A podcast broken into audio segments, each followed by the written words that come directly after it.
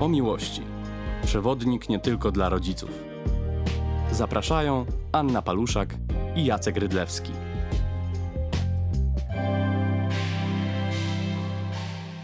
Dzień dobry Państwu. Dzień Witamy dobry. Państwa serdecznie w naszej audycji o miłości. Przewodnik nie tylko dla rodziców. Dzisiaj chcielibyśmy poświęcić naszą audycję odpowiedzi na pytanie, które zadał nam jeden z naszych słuchaczy, Hmm. a które wydaje się nam niezmiernie ważne. Lubię pytania konkretne. Tak. bardzo.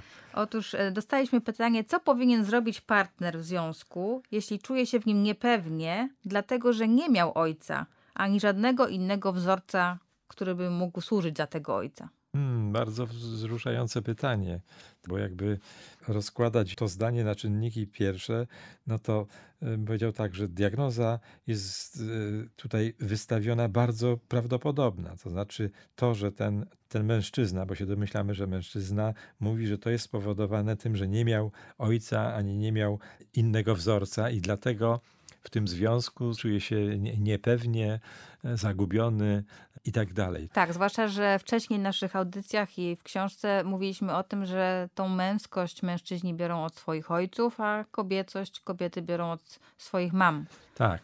Pan napisał, że nie miał ani ojca, ani ża- żadnego innego wzorca.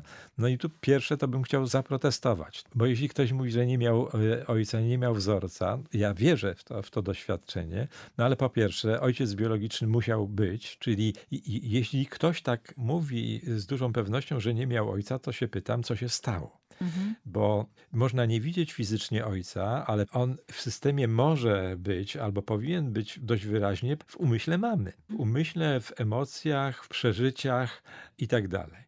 No i mamy pierwszą hipotezę. Jeśli go nie ma, to prawdopodobnie w tym umyśle mamy nie jest dobrze widzianym gościem, prawda? Czyli jest to taki mężczyzna, którego w stosunku do którego mama się zawiodła, wyrzuca go z swojej pamięci, nie Mhm. chce go znać, nie chce go wspominać i tak dalej, tak? To jest strasznie ważne, ponieważ nam się wydaje, że obecność fizyczna jest y, najważniejsza, a ja bym tu zaryzykował coś kontrowersyjnego, że ważniejsza jest obecność mentalna. Wyobraźmy sobie taką oto idealną sytuację, że ten związek mamy z tym mężczyzną, który jest w tej chwili jest nie- nieobecny, był przepełniony szczęściem i radością. Jeśli tak jest, no to mama po odbyciu żałoby za tym odeszłym czy zmarłym mężczyzną będzie go miała w swoim umyśle W e, sercu. w sercu bardzo wyraźnie będzie jest takim obszarem, którym się będzie dzieliła, który będzie wywoływał uśmiech, poczucie szczęścia, może wspominać, że i tak dalej, i tak dalej. To ma bardzo wa- ważne i duże konsekwencje, jeśli chodzi o syna, bo syn jest reprezentantem, że tak brzydko powiem, tego ojca w tej rodzinie, tak? Mhm. Czyli pytanie za 100 punktów jest takie, jakie będzie budził uczucia u mamy ten oto reprezentant tego ojca. Czy je, jeśli mama, no powiedzmy, jest y, w takim procesie nienawiści, czy żalu, czy pretensji, czy po nieodbytej żałobie, powiedzmy, czyli niepożegnaniu, y, y, wymazuje go z pamięci kompletnie, tak sobie próbuje poradzić, no to to samo będzie przekazywała synowi. Nawiasem mówiąc, nieświadomie będzie mu odbierała jakieś podstawowe prawa dziecka, prawda? Do pamiętania, do myślenia, do tęsknienia, do posiadania wiadomości na temat swojego bi- biologicznego rodzica. Mhm. Czyli rzeczywiście to zdanie jest dla mnie dość dramatyczne, bo jeżeli ten czuje się niepewnie, bo nie miał żadnego wzorca, to ja się domyślam tutaj takiej rzeczy, że ja- jakiś wzorzec przydałby się, tylko ten, który Jest- jest negatywny. Tak, w tym sensie ten chłopak nie ma się od kogo nauczyć, no to jak tutaj powiedziałaś na początku, męskości. Mhm. Tylko to znowu y, to jest strasznie spłaszczone, że jest jakiś wzorzec męski, od którego się uczymy męskości. Jak to jest z tym uczeniem się męskości? Bo my omawiamy to oczywiście na przykładzie tego pana, chłopaka, który y, zgłosił, zapyt- no, napisał to pytanie do nas, ale oczywiście tak samo może być w przypadku dziewczyny i mamy, I kobiecości. i tak. kobiecości. Tak, Mhm. tak. No tak, bo jak to uprościmy do słowa wzorzec, to zaraz przychodzi nam, zresztą to, co czasami przychodzi rodzicom, no ten wzorzec możemy zastąpić innym wzorcem, tak? Mhm. Mama biologiczna była nie taka, to jak sobie poznał kobietę ładniejszą, lepszą i bardziej przyjazną, miłą, miłą to ten wzorzec zostanie zastąpiony przez ten lepszy wzorzec. Tak. I gdyby to było takie rozdawanie kart, to to by było proste, ale na ogół się to nie udaje. Zastanówmy się, co się dzieje, na przykład jakby ten chłopak, ten pan, który zadał to pytanie, nagle w cudowny sposób mógł stanąć przed swoim ojcem. Mm. Właśnie. Spotkali się. Spotkali się, nie ma nikogo, kto przeszkadza temu spotkaniu i nie mogą od siebie. Widzą się. widzą się. No to proszę Państwa, to czujemy, że to spotkanie wzbudziłoby po jednej i po drugiej stronie ogromne bardzo, emocje. ogromne emocje, różne prawdopodobnie, wymianę energii, uczuć, łez być może i tak dalej. I to jest to wszystko, co się dzieje między ludźmi, z czego nie zdajemy sobie sprawy, tak? To jedno spotkanie. Wzorzec mógłby się dziać dopiero później, w, w jakimś obcowaniu, czyli to, co jest y, tajemnicą w tej relacji między ojcem a synem, sposób oddychania, nie wiem, przekazywania energii, zachwycania się światem, widzenia innych ludzi, patrzenia na kobiety. Cała masa takiego bardzo głębokiego doświadczenia, które przypadkiem jakby jest przekazywane, jak y, ludzie ze sobą są, albo jak się to przechowuje dobrze w umyśle drugiego rodzica. Bo tutaj w tym, temacie to jakby się tą osobą, która jest odpowiedzialna trochę jakby za przekazanie tego mentalu, o którym mówimy, że jest taki istotny, tego ojca, to jest mama. Tak. No właśnie, a co jeśli na przykład to było jakaś... Albo ojciec oczywiście. Tak, że... tak, tak, w, Mhm. w przeciwnej sytuacji. Ale co jeśli ta historia jest jakaś dramatyczna? Powiedzmy, załóżmy przez chwilę, że rzeczywiście ten człowiek, ten ojciec był takim złym człowiekiem, że trzeba było niego uciekać, nie wiem, na drugi koniec świata i żeby nic nie miał wspólnego, syn, no to ten ojciec mu przekazał chociażby ma materiał genetyczny. No, powiedzmy, ten ojciec był złym człowiekiem, popełniał błędy i tak dalej. Gdyby ten syn miał możliwość e, poznania tego ojca, to mógłby się nauczyć od jego błędów. Uczenie się od, na błędach innych ludzi jest poważną częścią mądrości tego świata, tak? Ale wymaga takiego pierwszego otwarcia serca na tych Dokładnie. ludzi. Dokładnie, tak? I wyobraźmy sobie, teraz takie spotkanie bardzo trudne, ale spotyka się ten ojciec y, i mówi: Wiem, że bardzo dużo w życiu popełniłem błędów, tak? To było dla mnie trudne, to pochodziło stąd. Mam swoje relacje ze swoim ojcem, które były dla mnie trudne. No prawdopodobnie tak by było, prawda? Czyli ta cała głębia doświadczeń tego tak zwanego złego człowieka. I jeśli byliby w kontakcie, to ona byłaby przekazywalna temu synowi. Zakładając, że ten y, zły człowiek to chciałby w ogóle się otworzyć przed tym synem, bo przecież to też nie jest takie oczywiste, że. Okej, okay. można powiedzieć, że można się o to, o to starać. Mogłaby się starać o to mama, prawda? No, no, najlepiej jest odrzucić drugiego człowieka i wydaje się, że to daje jakiś spokój, ale to jest naj, najtrudniejsze rozwiązanie.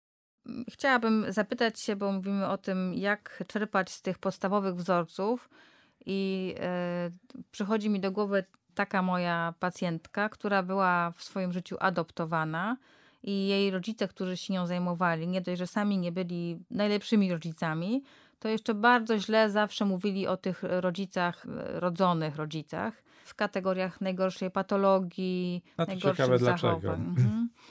No właśnie, jak, co taka osoba ma do zrobienia, żeby uzyskać jakiś spokój? No, ja bym na chwilę się zastanowił, co to za siła napędowa była, która kazała tym rodzicom adopcyjnym y, mówić tak negatywnie na temat tej rodziny bi- biologicznej, prawda? Zwłaszcza, że się dowiadujemy, że oni też nie byli tacy sprawni e, e, i, i tak dalej. Prawdopodobnie bronili się, żeby pokazać, że są, e, że, że Może są odrobinę lepsi, tak? odrobinę lepsi, albo rodzice adopcyjni często przeżywają taki lęk, że nie będą tak kochani, że ta córka, mając innych rodziców, po prostu nie zwiąże się z nimi i nie będzie ich kochała.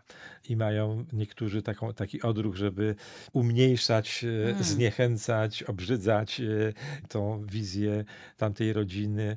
No nie wiem, zniechęcić do poszukiwania e, też rodziców biologicznych, do poszukiwania kontaktu w życiu bardziej dorosłym. Zawsze to zagrożenie, zagrożenie jest. Tak? tak, no to dla takiej osoby taka wizja tych rodziców rodzony, rodzonych, no, biologicznych, o, jest dramatyczna w skutkach, bo w zasadzie ta osoba nie ma się do czego odwołać w sobie. Właściwie z tego, co miałem kontakt z rodzinami adopcyjnymi, to jest podstawowe źródło porażki wychowawczej. Czyli jakbyśmy to zamienili na postulat taki dla rodzin, które czynią ten piękny gest i adoptują dzieci, no to muszą się postarać o to, żeby, żeby miały szacunek do tych rodziców biologicznych i przestały się obawiać, że te dzieci, które adoptują, nie będą ich kochały i je porzucą. Proces jest prawdopodobnie paradoksalny, czyli można powiedzieć, im bardziej będą obrzydzały, źle myślały, czuły i mówiły na temat rodziców Biologicznych. biologicznych, tym bardziej będą narażone, że dzieci je te adopcyjne opuszczą, będą z nimi walczyły i tak dalej. Ja bym robił takim rodzicom egzamin, jakby było to możliwe, adopcyjny, taki pierwszy, najważniejszy, czy są w stanie zachować Szanować. taki niekłamany szacunek do tamtych rodziców i nie będą uważały, że są lepsi, e, mądrzejsi, ważniejsi od tamtych, wiecie Państwo, z marginesu i tak dalej. To jest pierwsza taka pokusa, tak, sobie Mhm. myśleć w taki wyższościowy sposób. Czyli pierwszym krokiem dla tej pacjentki byłoby zobaczenie tej motywacji u tych swoich rodziców opie- opiekujących się Tak. nią. To być może była pierwsza kość niezgody, która spowodowała te trudności tej pani, o której mówisz. Że tam się wytworzyły takie z- złe energie, walka, nieposłuszeństwo, później posądzenie o niewdzięczność. To często u rodzin e, adopcyjnych jest. To my cię wyciągamy z takiego bagna, którym byłaś, a ty jesteś jeszcze na nas zła. Mhm. Czyli dla rodzin adopcyjnych, proszę Państwa, proszę pamiętać, bo to jest ważne. To nie jest wzięty piesek ze schroniska, który będzie wdzięczny. O, pies, to wziąłem kiedyś pieska ze schroniska, to też się tak nie, nie dzieje, że piesek jest wdzięczny za to, że dos- dostał nowego pana. A trochę ci ludzie mają tak jakby poczucie, żeby to tak, Tak. miało się dziać. Że to dziecko będzie szczególnie wdzięczne, jeśli zostało wyrwane z tego niedobrego otoczenia. Te prawa tam tak nie, nie, nie rządzą. Czyli no, reasumując, ten y, szacunek w tamtą stronę jest niezwykle, niezwykle istotny i ważny jest ważnym prognostykiem na powodzenie tej adopcji. Ja bym tutaj chciał jeszcze wrócić do naszego pierwszego przykładu, bo one są podobne, że mama tego mężczyzny, który zadał to pytanie, w pewnym sensie zabrania kontaktu, ale być może na przykład ten mężczyzna jeszcze żyje. Nic nie wiemy. Jeśli syn jest poddany takiej mocnej, e, nazwę to, indoktrynacji nieświadomej, to on nie będzie pytał. Ma zabronione pytanie, marzenie, tęsknienie i tak dalej, i tak dalej. Ma instrukcję, wymasz go ze swojej pamięci, jak ja go wymazuję, ale no, to byłoby takim pozbawieniem tego mężczyzny możliwości poznania biologicznego ojca. Mhm. Czyli on gdzieś jest, być może w sensie fizycznym, no ale mentalnym na pewno. On też ma swoją, miał swoją rodzinę, być może inne dzieci, na pewno miał swoich rodziców i tak dalej, i tak dalej. To jest wiedza gdzieś może trudna, ale prawdziwa. No i to przechowywanie w umyśle. Jeszcze bym raz e, chciał podkreślić. Osoby, których fizycznie nie ma, nieobecne są w sensie fizycznym, no, są przechowywane w umyśle i od jakości tego przechowywania bardzo wiele zależy, jeśli chodzi o powodzenie życia w rodzinie. Ten pan, który zadał to pytanie, jest tak na, naprawdę odcięty nie tylko od relacji z własnym ojcem, no ale możemy sobie wyobrazić, że ten przekaz jest o wiele potężniejszy, bo jego ojciec miał relację lepszą lub gorszą ze swoim ojcem, który to miał relację ze swoim ojcem i tak dalej. Czyli tam cała linia męska jest Cała linia męska z ich powodzeniami i niepowodzeniami w, w życiu, doświadczeniem mniej lub bardziej świadomym, które jest przekazywane gdzieś tam dalej. Oczywiście ten mę- mężczyzna mógłby się uczyć takich wzorców, ale jak to płasko brzmi, prawda, od innych mężczyzn, jeżeli nie będzie z nimi w konflikcie. Mhm, to ten nasz pan, który zadał to pytanie, co może zrobić? Bym go namawiał, żeby był natrętny w stosunku do mamy. Oczywiście niektórzy mówią, niedawno słyszałem takie zdanie, no nie mogę zapytać o to mamy, bo ona będzie się źle czuła. Nie. Nic podobnego. No gdzieś na tym głębszym poziomie to nawet można powiedzieć, tej mamie pomagasz zrewidować swoją ważną relację i to jest potrzebne, chociaż ona może to, to odrzucać. Czyli mamy pełne prawo do bycia natrętnym, do wyjaśniania, do, do pamiętania, do uzyskiwania jakichś wskazówek, do pytania o uczucia. Podstawowa tutaj tak, taka historię, ilus- o- o to, co się działo. Ale ilustracja jest taka, Mhm. często na, w pracy grupowej. No, kochana mamo, w moich oczach zawsze będziesz widziała jego oczy.